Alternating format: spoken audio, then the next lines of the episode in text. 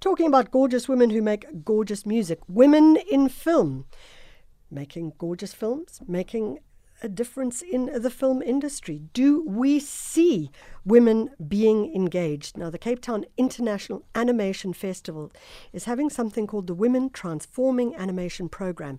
It's a series of lectures, discussions, masterclasses, and networking events. And the function is to help women connect and create new networks that's critical with industry veterans and leaders. On the line is Esther Pearl. She's the producer and founder of the international company Reel Stories, focusing on making a difference for women in the entertainment industry. Esther, thank you so much for making the time. Thank you so much for having me. It's quite an honor.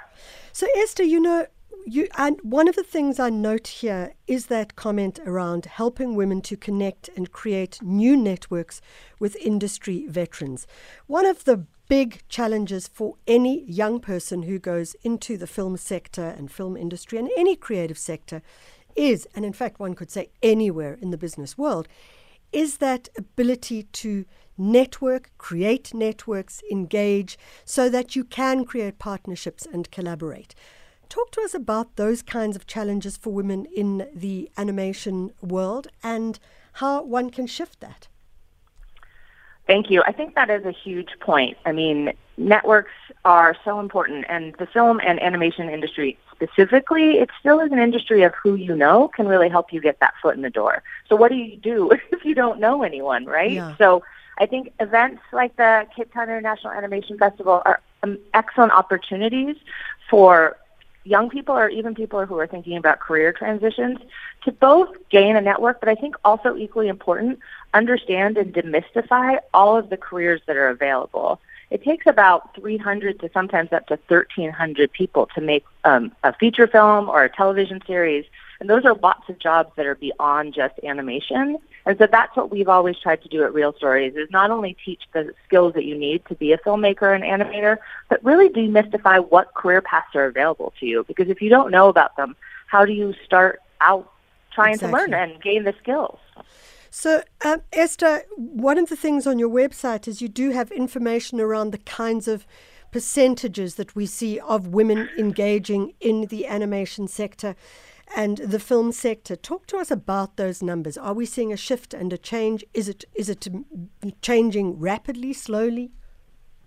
I think unfortunately it's still changing slowly, but I think it's also important to understand that animation as a medium is not a fast medium, right? When I hmm. worked at Pixar, it could take up to between four to up to six years to finish a film. So yeah. it hmm. takes a while for those crews to change demographics. But sadly, it hasn't changed much. I mean, right now, only 3% of animated film directors are women, only 1% are women of color. And in television, it's slightly better. In television, I would say in general is making more gains, but it's still only 13% of animated TV directors are women and 2% are women of color. So it's changing, but we'd like to see those changes happen more rapidly. How do you see that changing?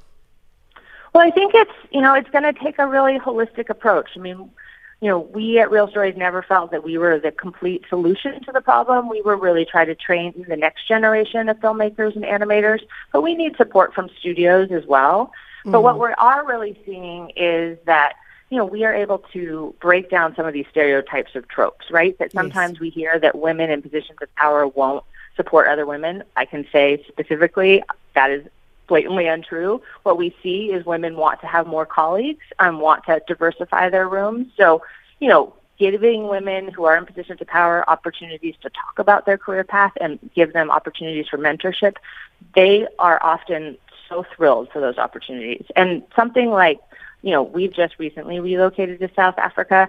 Um, Cape Town International Animation Festival reached out to us to uh, figure out how we could partner with the festival. So I think that there are so many opportunities out there that we can slowly make those changes. But it's going to take more than just one organization and one festival. We need the whole industry to really start figuring out ways that they can change the way they that who who's in the room yeah. and who's making yeah. those decisions.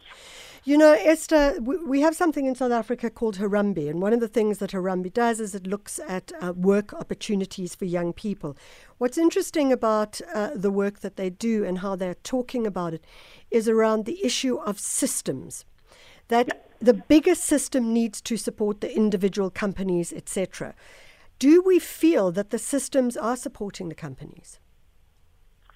You know, I can't um, speak too much about uh, the industry specifically in South Africa. As I said, we're still new here, but I can say that the systems in the United States and the industry on a whole still has to shift. And I mm. think it's hard.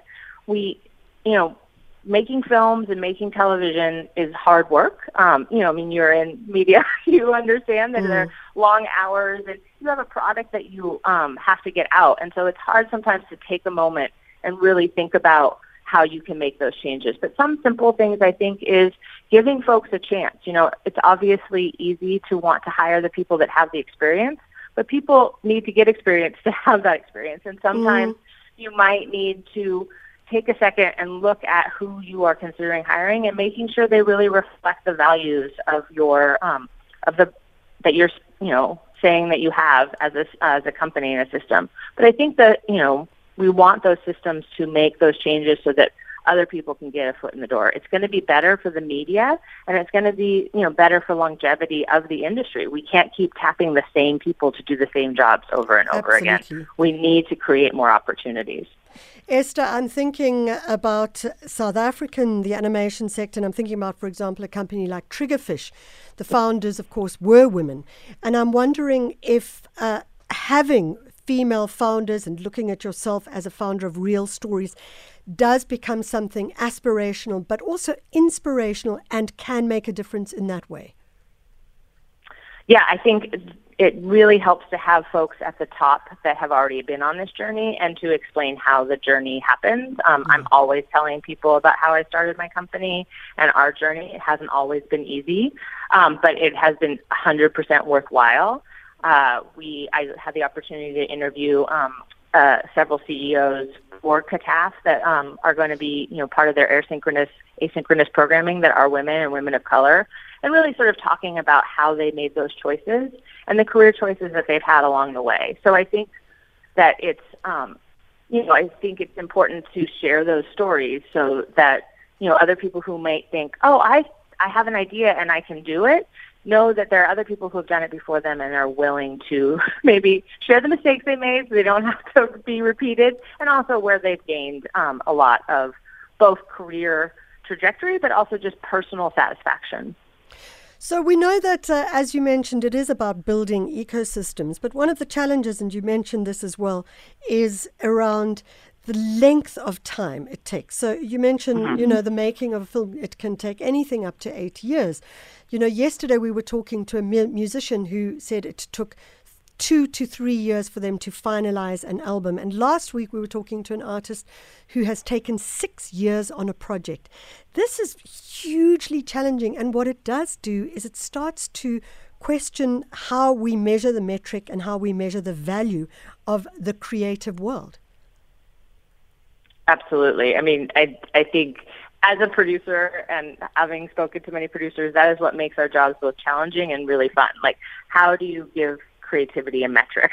how do you determine what is um, the important? You know, how do you create time for like an, a moment of artistic genius? Like, it doesn't yeah. necessarily happen, but you also are beholden to things like release dates and budget. So you have to figure out that um, that way of working. But I also think it's important when we see sometimes the films that are in theaters or the music that makes it out into the world you know that can be very awe-inspiring but it can also be very overwhelming and animation mm. is so interesting because it doesn't have to be that amazing technological feat you can make a short film on your iphone using found objects at home and start yeah. just honing your skills and crafts you know there are plenty of opportunities online for education, I would argue that it's better to try to find an in-person class so that you can start creating that community. The big thing I always say about film is it's a team sport, and so you have to figure out who your team is,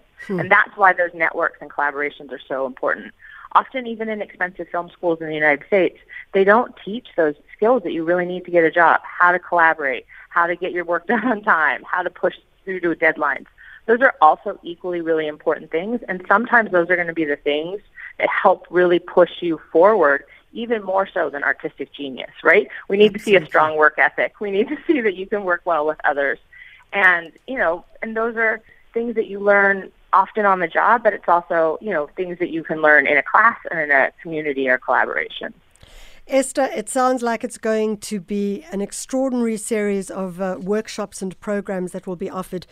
Are they all on the website? Can people just refer to the website for the full schedule? Yes, they can all be on the. They are all on the website, and um, the and those are all on there. And if you want to learn more about um, the Reel Stories programming, you can go to our website. We did a ton of virtual programming through COVID, so there's things that you can access for free, um, and that's Reel R E E L dash stories.com. Fantastic. Esther Pearl, she's a producer and founder of Reel Stories, and that website, reel stories.com. But you can also go to the Cape Town uh, International Animation Festival for their Women Transforming Animation program. It looks like it's going to be a fascinating selection. And that website is www.ctiaf.com. Are you someone who uh, is thinking, you know what, I really like the idea of animation? I could just make, as Esther says, a short animated film with my cell phone and a couple of objects. On my desk right now is hand sanitizer my cell phone, my box for my glasses, and a piece of paper. Could I make an entire animated movie of five minutes with that? Who knows? Why not give it a shot? It's 725.